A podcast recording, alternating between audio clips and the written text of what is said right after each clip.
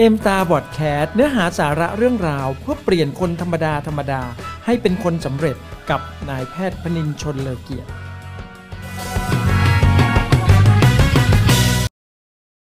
สวัสดีครับ ตอนนี้เราอยู่กันที่เอ็มตา podcast EP ที่ 57 นะครับเมื่อเราทุกคนนะครับก้าวเข้ามาสู่ธุรกิจเอ็มตาเนี่ยคุณหมอว่าเราก็มีเป้าหมายเดียวกันนะครับก็คือต้องการที่จะประสบความสำเร็จในธุรกิจเอ็มตานะครับ ราะฉะนั้นถามว่าอะไรมันคือจุดสำคัญนะครับ ที่จะทำให้เราเนี่ยเติบโตขึ้น แล้วก็ประสบความสำเร็จได้จริงตามที่เป้าหมายเราตั้งใจไว้นะครับหัวใจสำคัญเนี่ยนะครับก็คือการที่เราจะต้องสร้างทีมขนาดใหญ่นะครับ ซึ่งคุณหมอก็พูดเรื่องนี้หลายครั้งนะครับ ว่าถ้าทีมเนี่ยของเราเนี่ยมีขนาดใหญ่นะครับ มันก็มีโอกาสในการที่จะทำให้เราเนี่ยประสบความสำเร็จได้มากขึ้นอย่างแน่นอนนะครับ แต่ทีมขนาดใหญ่นั้นเนี่ยนะครับจะต้องเป็นทีมที่มีความมั่นคงด้วย ความมั่นคงหมายความว่า ทีมทุกคนที่อยู่ในทีมนะครับก็จะอยู่ในธุรกิจเอมตากับเราอยู่ในทีมของเรา แล้วก็มีพลังในการที่จะสร้างความสำเร็จให้เกิดขึ้น มีพลังของการตั้งเป้าหมายนะครับ ทุกคนเนี่ยมองเห็นโอกาสของธุรกิจเอมตาอย่างชัดเจนนะครับ ว่าสามารถที่จะเติบโตได้ สามารถที่จะเติมเต็มความฝันของเขาได้นะครับ และที่สำคัญมาก ๆเลยก็คือ ทีมของเราเนี่ยนะครับที่มีขนาดใหญ่แล้วเนี่ยมันจะต้องใหญ่ประเภทว่าได้มีการเติมเต็มแนวคิด แล้วก็รับแรงบันดาลใจนะครับ จากการที่เขาอยู่ในบรรยากาศของธุรกิจเอมตานั่นเองนะครับ ทีนี้เนี่ยทีมขนาดใหญ่เนี่ย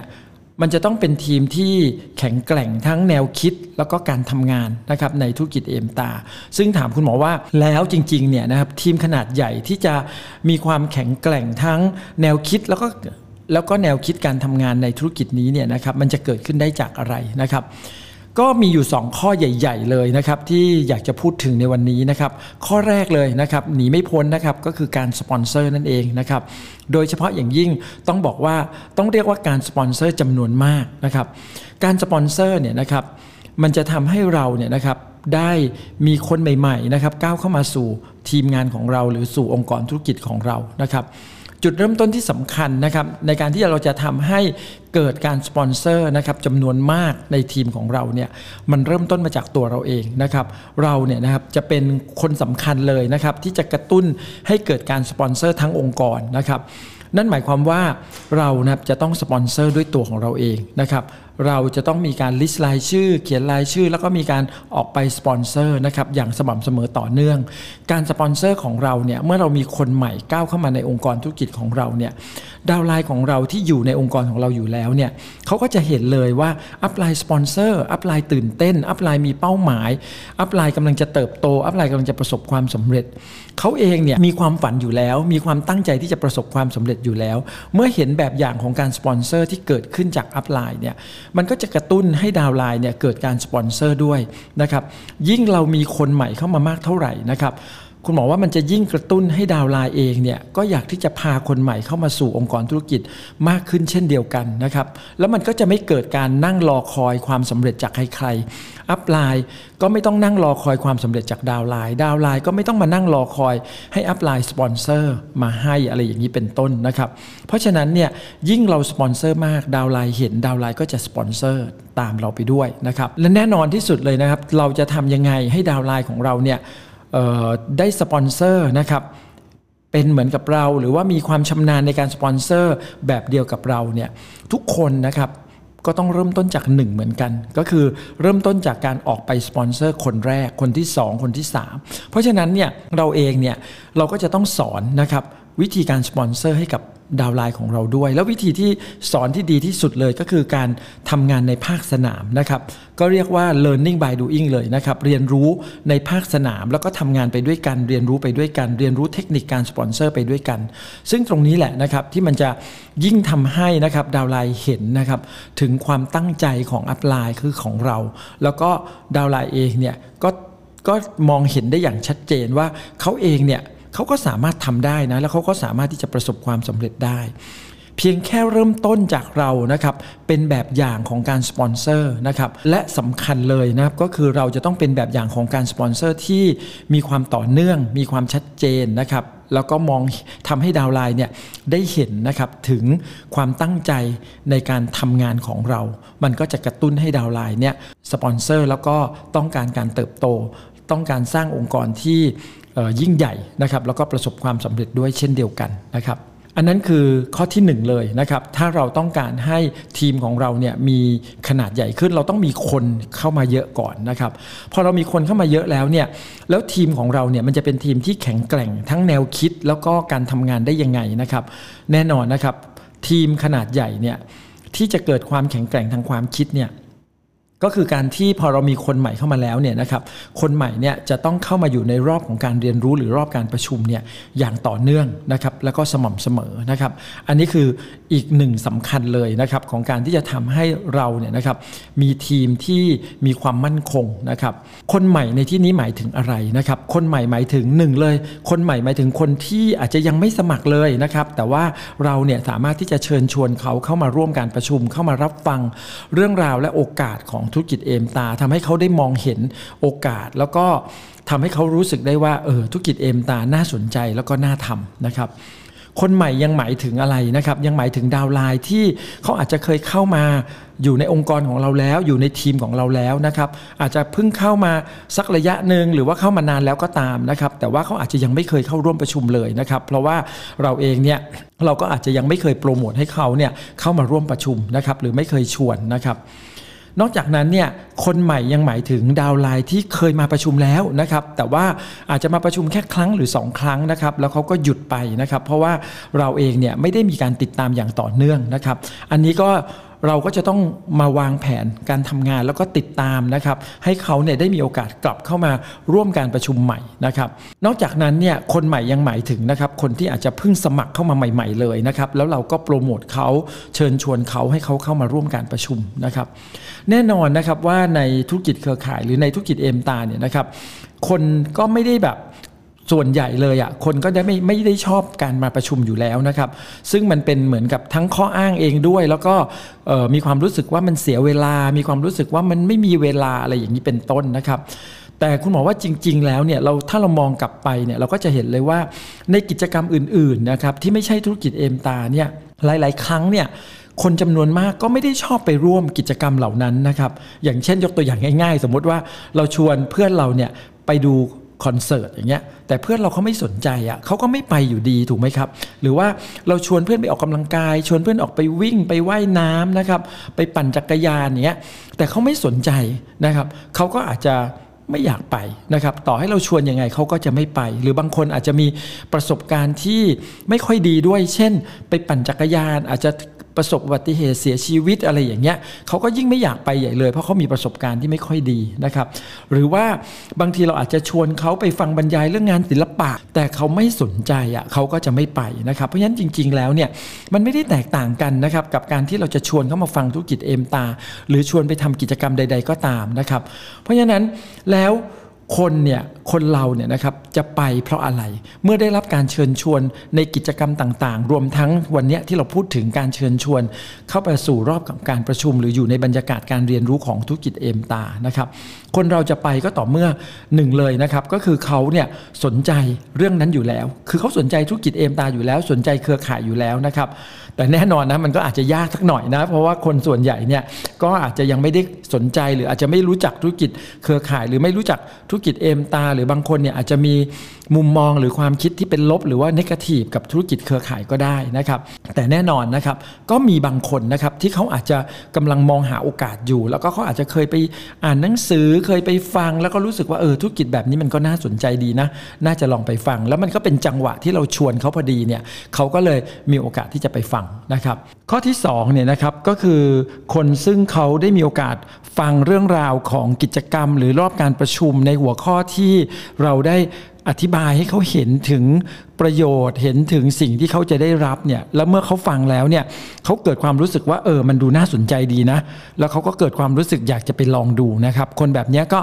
ก็สามารถที่จะทำให้เขาเนี่ยตัดสินใจนะครับที่จะไปร่วมการประชุม เพราะฉะนั้นสิ่งสำคัญเลย มันอยู่ตรงที่ว่าเราเนี่ยนะครับได้ให้ข้อมูลหรือว่าเราเนี่ยได้ขยายความของกิจกรรม หรือว่าการประชุมในรอบนั้นๆเนี่ยได้ละเอียดจนทำให้เขาเนี่ยเกิดความน่าสนใจมากขนาดไหน แล้วก็ทำให้เขาเกิดการตัดสินใจที่จะไปประชุมกับเรานะครับอันที่3เนี่ยก็คือคนที่เราชวนแล้วเนี่ยเขาฟังแล้วเขารู้สึกว่า ถ้าไปก็ไม่ได้เสียหายอะไร ไม่ได้ทำให้เขาต้องเสียเวลานะครับแล้วมันก็อาจจะคุ้มกับเขาด้วยนะครับที่เขาจะต้องจัดเวลาไปนะเพราะฉะนั้นเนี่ยตัวเราเองเราก็ต้อง เชิญชวนให้ข้อมูลนะครับให้ความรู้หรือว่าให้มุมมองที่เขาทำรู้สึกว่าให้เขารู้สึกได้ว่าเออไปครั้งเนี้ยเขาคุ้มแน่นอนนะครับเขาได้ฟังเขาได้เรียนรู้และเขาได้เข้าใจ เรื่องราวและโอกาสในธุรกิจเอ็มตาหรือว่าอันที่ 4 บางคนเนี่ยนะครับก็คือเป็นเพื่อนรักกันอยู่แล้วอะนะเป็นเพื่อนสนิทกันอะคุณหมอก็เจอบ่อยนะคือ เพื่อนสนิทกันอะทำอะไร ก็ไปด้วยกันอะเพื่อนจะทำอะไรยังไงแบบไหนนะครับแค่ออกปากชวนเขาก็ไปแล้วอะเพราะฉะนั้นเราอะมีเพื่อนแบบนี้หรือเปล่าที่เขารู้สึกกับเราแบบนั้นนะครับ ซึ่งคุณหมอก็เชื่อนะครับว่าหลาย ๆ คน หรือว่าเกือบจะทุกคนแหละจะต้องมีเพื่อนสนิทหรือเพื่อนรักนะครับ ที่รู้สึกว่าเออชวนอะไรก็ไปด้วยกันอะไรอย่างนี้เป็นต้นนะครับ อันที่5นะครับก็คือเขาไปเพราะว่าอะไร เพราะว่าเขาไว้วางใจแล้วก็เชื่อแล้วก็ศรัทธาในตัวคนชวนนะครับ อันนี้ก็คือเขาอาจจะ เป็นอีกคนประเภทหนึ่งนะครับ ที่มีความรู้สึกว่าเคยประทับใจเราอาจจะเป็นตั้งแต่สมัยเรียนหนังสืออยู่ด้วยกันอะไรอย่างเงี้ยแล้วเรารู้สึกว่าเราเป็นผู้นำนะครับ เราเป็นคนทึ่งน่าเชื่อถือเราเป็นคนที่เขาเองเขาก็ศรัทธาในความสามารถของเราอย่างนี้เป็นต้นนะครับ หรือว่าเขามองว่าเราอะเป็นคนดีนะครับ เวลาทำอะไรเนี่ยเขาก็รู้สึกว่าอยากจะทำงานกับคนนี้ด้วยอะไรอย่างนี้เป็นต้นนะครับ เพราะฉะนั้นเนี่ยจะเห็นได้ว่าการเชิญชวนเข้าร่วมไปประชุมเนี่ยจริง ๆ มันไม่ได้ยากมันอยู่ที่ว่าวันนี้เนี่ยนะครับเราเนี่ยรู้จักคนที่เราจะชวนมากน้อยแค่ไหนนะครับ เราเนี่ยนะครับเข้าใจเขาเนี่ยมากพอแค่ไหน หรือว่าเราเนี่ยรู้ว่าเขาสนใจประเด็นไหนบ้าง เรื่องอะไรบ้าง แล้วก็ทำให้เขาเห็นว่ามันคุ้มนะมันน่าสนใจนะ มันน่าลองนะ มันน่าดูสักมันน่าจะลองดูลองไปฟังดูสักครั้งหนึ่งนะอะไรอย่างเงี้ยนะครับ นั่นคือสิ่งที่ตัวเราเองเนี่ยก็จะต้องเรียนรู้แล้วก็พัฒนาตัวเอง เพื่อที่ทำให้เรารู้ว่า เวลาเราไปชวนใครสักคนหนึ่งเนี่ยเราจะควร ควรเชิญชวนในประเด็นไหน หรือว่าพูดแบบไหนพูดอย่างไรนะครับ ที่จะทำให้เขาเนี่ยสนใจในสิ่งที่เรากำลังชวนไป ก็คือชวนไปฟังเรื่องราวของธุรกิจเอมตา ซึ่งมันอาจจะเป็น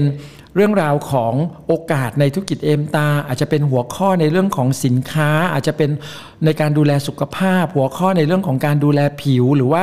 เป็นเรื่องราวของการเปิดตัวผลิตภัณฑ์ใหม่นะครับหรือว่าเป็นเรื่องราวของงานเอ็กซ์โปสินค้าประจำปีหรืออะไรก็แล้วแต่นะครับ ซึ่งในแต่ละเรื่องมันก็จะมีรายละเอียดนะครับเราเองเราก็ต้องศึกษารายละเอียดของกิจกรรมงานหรือการประชุมในรอบนั้นๆ ว่ามีวัตถุประสงค์ยังไงมีอะไรแบบไหนบ้าง แต่คุณหมอก็อยากจะบอกว่าทุกๆ กิจกรรม ทุก ๆ การประชุมนะครับมันคือโอกาสของเราในการที่จะทำให้เราเนี่ยนะสร้างทีมที่มีความรู้มีความเข้าใจในธุรกิจเอมตา สร้างทีมของเราให้มีแนวคิดของธุรกิจเอมตาที่แข็งแกร่ง เพราะฉะนั้นเนี่ย ทุกๆ ครั้งที่มีรอบของการเรียนรู้มันคือโอกาสที่จะทำให้เราเนี่ยนะครับได้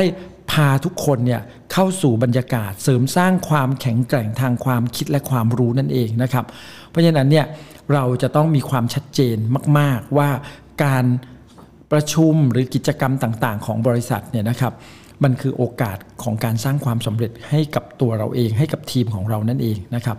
ทีนี้เนี่ยการประชุมในธุรกิจเนี่ยนะครับในปัจจุบันเนี่ยส่วนใหญ่มันก็จะมีอยู่ 2 แบบใหญ่ ๆ ก็คือแบบที่เราเรียกว่าออนไลน์กับออฟไลน์นะครับซึ่งสมัยนี้เราก็จะเห็นเลยว่าแบบออนไลน์เนี่ยก็นิยมกันเยอะมากๆนะครับการประชุมในแบบออนไลน์เนี่ยคุณบอกว่าข้อดีมันก็คือว่าใครอยู่ที่ไหนก็ประชุมได้ไม่ต้องเสียเวลาในการเดินทาง อันนี้มันคือข้อดีแน่ ๆอยู่แล้วนะครับ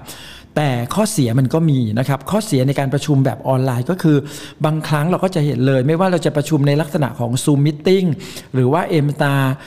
Learn Learning Society นะครับ เป็นแบบ Facebook Live อย่างเงี้ยนะครับ คือข้อเสียมันก็คือผู้เข้าร่วมการประชุมเนี่ย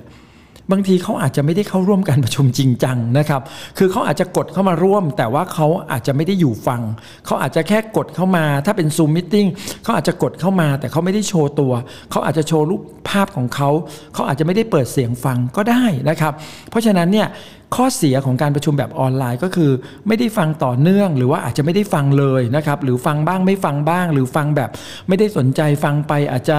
ไปนั่งคุยอะไรกับใครอยู่ด้วยบ้างหรือเปล่า หรือว่ามีสิ่งแวดล้อมรอบข้างของเขาในเวลานั้นเนี่ยอาจจะมารบกวนการประชุมของเขานะครับ ซึ่งตัวเราเองเราก็ไม่สามารถที่จะรู้ได้อย่างชัดเจนนะครับ เพราะฉะนั้นเนี่ยการประชุมแบบออนไลน์เนี่ยแม้ว่ามันจะดีที่ ทุกคนสามารถเข้าร่วมการประชุมได้เรียกได้ว่าทั่วประเทศหรือทั่วโลกเลยก็ตามนะครับ แต่ว่าข้อเสียมันก็มีค่อนข้างที่จะเห็นชัดเลยนะครับ ก็คือความสนใจหรือความตั้งใจหรือการที่จะโฟกัสในการประชุมอย่างจริงจังเนี่ยบางทีเนี่ยถ้าไม่ใช่เป็นคนที่รักการเรียนรู้จริง ๆ หรือว่ามีความสนใจหรือว่ามีความตั้งใจเนี่ยมันบางทีเขาก็เข้ามาเพื่อที่จะทำให้เรารู้สึกว่าเขามาแล้วเขาเข้ามาแล้วนะครับอันนั้นก็คือในแง่ของออนไลน์นะครับ ส่วนในเรื่องของการประชุมแบบออฟไลน์เนี่ยข้อดีของการประชุมแบบออฟไลน์เนี่ยนะครับมันก็คือการประชุมที่เราจะต้องเดินทางมาเจอกันนะครับในห้องประชุมนะครับมานั่งฟังด้วยกันนะครับทำให้เราเนี่ยได้สังเกตเห็นว่าเขาเนี่ยสนใจมากน้อยแค่ไหนยังไงนะครับแล้วที่สำคัญอีกอันหนึ่งก็คือหลังการประชุมเรายังได้มีโอกาสพูดคุยกับเขาต่อ เราจะได้เห็นถึงมุมมองความคิด ทัศนคติของเขานะครับที่เปลี่ยนไปภายหลังการประชุมนะครับ ซึ่งแน่นอนนะครับ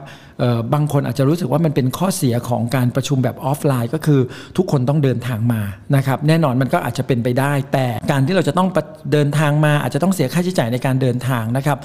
แต่เราจะเห็นว่าหลาย ๆ ครั้งเลยนะครับที่เราอาจจะได้รับการเชิญชวนไปไหนก็แล้วแต่นะครับแล้วเราก็รู้สึกว่าการเชิญชวนที่จะไปร่วมกิจกรรมนั้นเนี่ย มันดูน่าสนใจมาก มันคุ้มค่ามาก แล้วมันก็รู้สึกว่ามันเติมเต็มประสบการณ์เราได้มาก มันทำให้เรามองเห็นแล้วทำให้เรามีวิสัยทัศน์ที่เพิ่มขึ้น ต่อให้เราจะต้องเสียเวลาในการเดินทาง หรือว่าต้องเสียค่าใช้จ่ายบ้างในการเดินทางเนี่ยเราก็เต็มใจนะที่จะทำนะครับ มันสำคัญอยู่ตรงที่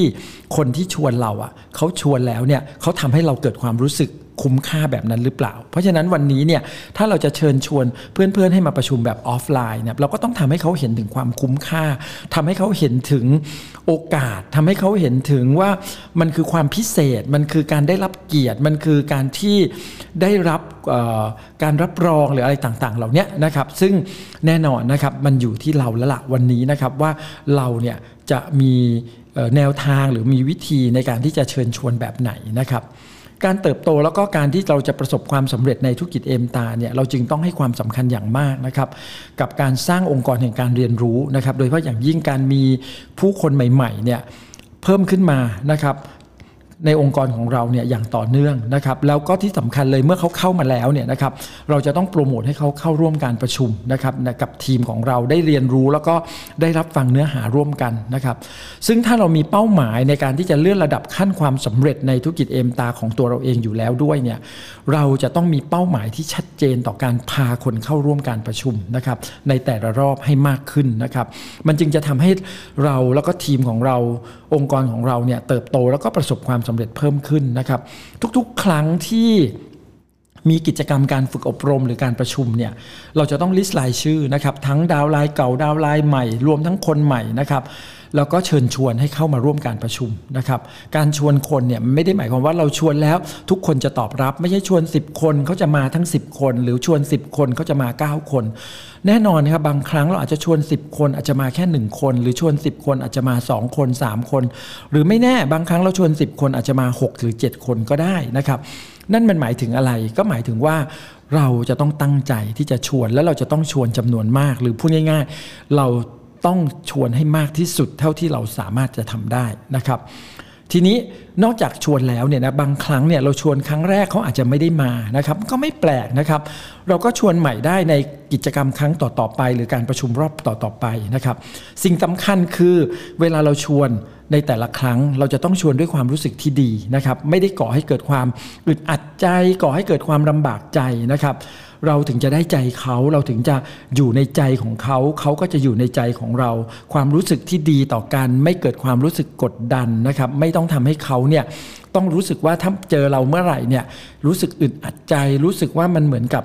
ลำบากใจนะครับ ซึ่งถ้าเราทำไม่ให้เขาเกิดความรู้สึกแบบนั้นได้เนี่ยแน่นอนในอนาคต วันหนึ่งที่เขาอาจจะเเห็นโอกาสนะครับ แล้วก็สนใจนะครับที่จะทำธุรกิจเอมตาสร้างความสำเร็จเขาก็จะก้าวเข้ามาสู่ร่วมการประชุมกับเรา แล้วก็ทำธุรกิจเอมตากับเราก็ได้นะครับ เพราะฉะนั้นเนี่ยการที่เราชวนวันนี้ไม่มาประชุม ก็ไม่ได้หมายความว่าวันข้างหน้าเขาจะไม่มาประชุม การที่เราชวนวันนี้ให้เขาเนี่ยลงมือทำธุรกิจเอมตากับเรา ก็ไม่ได้หมายถ้าเขาไม่ทำวันนี้ก็ไม่ได้หมายความว่าในโอกาสข้างหน้าเขาจะไม่ทำนะครับ เพราะฉะนั้นเนี่ยอยากจะให้เราลองตั้งเป้าหมาย 2 ข้อนี้อย่างจริงจังนะครับโฟกัสมันสุดๆเลยนะครับว่าใน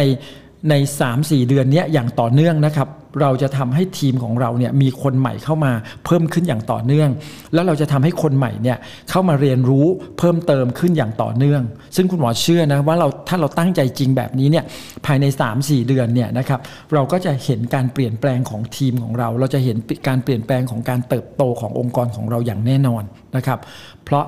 การเรียนรู้เนี่ยนะครับมันจะเป็นตัวที่ทำให้เกิดความแข็งแกร่งในเรื่องของความคิด แล้วก็แนวทางการทำงานที่ถูกต้องนะครับ เพราะฉะนั้นเนี่ยความสำเร็จเนี่ยมันจะเกิดขึ้นได้ ทีมก็ต้องใหญ่ แล้วที่สำคัญที่สุดก็คือต้องใส่ใจการเรียนรู้นั่นเองนะครับเริ่มต้นที่ตัวเราและนำพาผู้คนเข้ามาสู่กระบวนการของการสร้างการเรียนรู้ที่ทำให้เราทุกคนนะครับ มีแนวคิดและมุมมองที่ชัดเจนต่อการสร้างธุรกิจเอมตา เชื่อว่าทุกคนจะประสบความสำเร็จอย่างแน่นอน สวัสดีครับ